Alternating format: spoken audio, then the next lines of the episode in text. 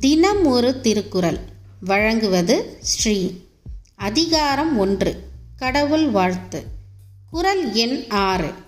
குறள் பொறிவாயில் ஐந்தவித்தான் பொய்த்தீர் ஒழுக்க நெறிநின்றார் நீடு வாழ்வார்.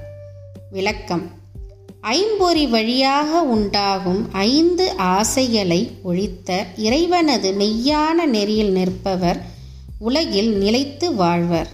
நன்றி.